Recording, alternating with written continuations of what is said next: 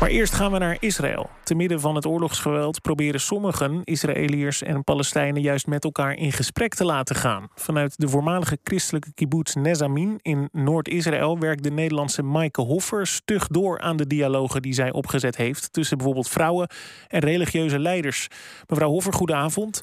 Um, hoe is de situatie bij u vandaag?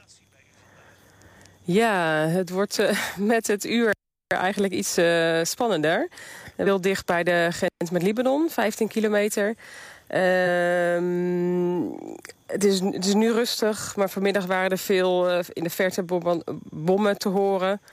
Um, we zijn gewaarschuwd en gezegd dat we zo dicht mogelijk bij uh, shelters moeten slapen. Dus dat hebben we nu voorbereid, dat we in de schuilkade kunnen slapen.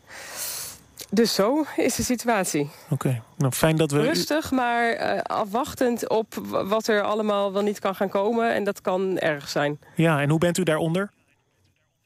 Ja, uh, nou, uh, soms lastig. Maar ehm, ja, we, we, houden hoop dat het ehm, ja, toch mee gaat vallen. En dat het, als het niet meevalt, dat het dan kort duurt. Ja. Goed, fijn dat we u uh, mogen spreken. Um, waarom probeert een Nederlandse vrouw in Israël bevolkingsgroepen met elkaar in gesprek te laten gaan? Waar is dat voor u begonnen eigenlijk? Uh, voor mijzelf is dat eigenlijk uh, het zaadje is lang geleden geplant. Toen mijn ouders vrijwilliger waren hier in Essamim. dus ik heb hier als kind gewoond. Daarna Hebreeuws en Arabisch gestudeerd.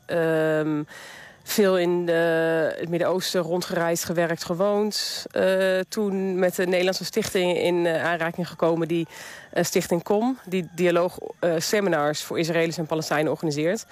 Um, en altijd met Nessamim in contact gebleven. En omdat er hier ook een dialoogcentrum is...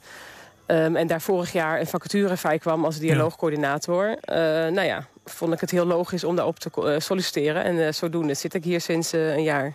En hoe, hoe gaat dat tot nu toe? Heeft u succes gehad met die dialogen? Zo, dat is uh, moeilijk te zeggen. Kijk, het is, niet, het is niet te meten of je succes hebt of niet. En wat ik zie aan deelnemers, wat ik hoor van deelnemers... wat ik uh, lees in feedback en hoor in reacties... Um, is dat het, het, perspectief van mensen verbreedt. En mensen, er is heel veel onwetendheid en angst naar de verschillende groepen toe. Niet alleen binnen Israël, uh, ook binnen Israël... maar ook natuurlijk tussen Israëli's en Palestijnen uit de Westbank um, en Gaza... Um, en als je elkaar met elkaar in contact komt en langer uh, praat, leert kennen... en ook echt over moeilijke onderwerpen kan praten... de issues die er echt te doen uh, bij mensen... dan geeft dat een humaan gezicht aan de ander. Die hoeft dan niet meer een stereotype en een, en een beeld en een, een vijand te zijn. Maar uh, ja, misschien wel iemand net als jij... die ook uh, pijn heeft en angst en emoties. En uiteindelijk, uiteindelijk gewoon het liefst voor zijn gezin, voor zijn kinderen... Uh, voor een, een, veilige toekomst uh, wil hebben.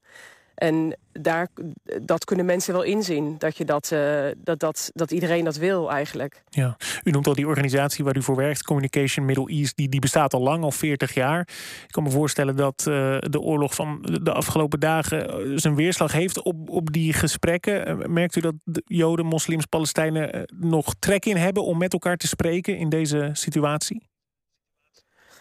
Uh, dat is wel verschillend. Uh, een, een, kleine correctie eerst. Ik doe nog vrijwilligerswerk voor uh, Stichting Com. Okay. En mijn echte werk is nu fulltime als dialoogcoördinator in Nessamim. In het dialoogcentrum. Um, dus daarom woon ik ook hier. Um, ja, sommigen vinden het lastig. Maar er zijn ook veel, vaak groepen die al langer bij elkaar zijn. Um, bijvoorbeeld inderdaad wat er gezegd werd van religieuze leiders... maar ook een vrouwengroep waar ik bij betrokken ben... Uh, die zijn juist nu, juist in deze moeilijke tijd... hoe moeilijk het ook is, um, wel echt um, bereid en uh, maar koppig eigenlijk... om elkaar te blijven ontmoeten. Als het niet live kan, wat nu niet kan... dan via Zoom... Toevallig zat ik net vanmiddag in een, uh, in een Zoom met de, de, de religieuze leiders uit het noorden. Joden, moslims, christenen, uh, meer van allerlei verschillende denominaties. En ook, ook moslims, ook druzen, ook Palestijnse christenen, ook Joodse Israëli's. Allemaal delen ze de pijn en de verschrikking van, van wat er gebeurt nu. Um, en hebben ze dierbaren verloren. Er was ook een Druzjaig, die heeft... Uh, er zijn twee Druze soldaten hier in het noorden uh, aan de grens overleden. In gevechten. Ehm, en zij zullen misschien wel meer sympathiseren met de Palestijnse kant. Uh, maar ook met de Israëlische kant. En uiteindelijk weet iedereen, we, we wonen hier met z'n allen... en we moeten het hier met z'n allen rooien. Um, en laat dit zo kort mogelijk, zo min mogelijk bloedig zijn. En zodat we daarna weer uh, wel echt weer verder uh, kunnen gaan. Ja. En die groepen die er nu bestaan, die, die blijven dat ook nu proberen. Ja, die vrouwengroep kwam dus vandaag uh, bijeen, online dan, uh, vanwege de veiligheid. een van de geestelijke leiders waar u contact mee heeft, een imam uit de Israëlische stad Haifa, die schrijft een brief aan Hamas, waarin hij de organisatie vraagt om vrouwen en kinderen vrij te laten. Mooi initiatief natuurlijk. gelooft u er ook in dat dat zin heeft, gezien de barbaarse daden die we de afgelopen dagen zien? Weet ik niet. Dat weet ik echt niet. Ja, je, je, je hoopt het. Je hoopt het dat uh, mensen inzien dat het totaal... Dat het, dat het geweld überhaupt nutteloos is. Uh, en alleen maar meer geweld gaat oproepen. Uh, maar je hoopt dat ze in ieder geval vrouwen en kinderen zullen vrijlaten. Ehm, en ja, dat ze dan misschien gaan onderhandelen, weet ik niet, over de mannelijke gevangenen. Het zijn wel kleine druppel, kleine, ja, het laat wel zien dat dat niet alles hier zwart-wit is. En dat ook uh, moslims, imams uh, die Israëlische nationaliteit hebben... Um, zich ook invoelen in wat er gebeurt en het daar niet mee eens zijn. En dus nou ja, hun steentje willen bijdragen in, in wat er misschien aan verandering kan, kan plaatsvinden.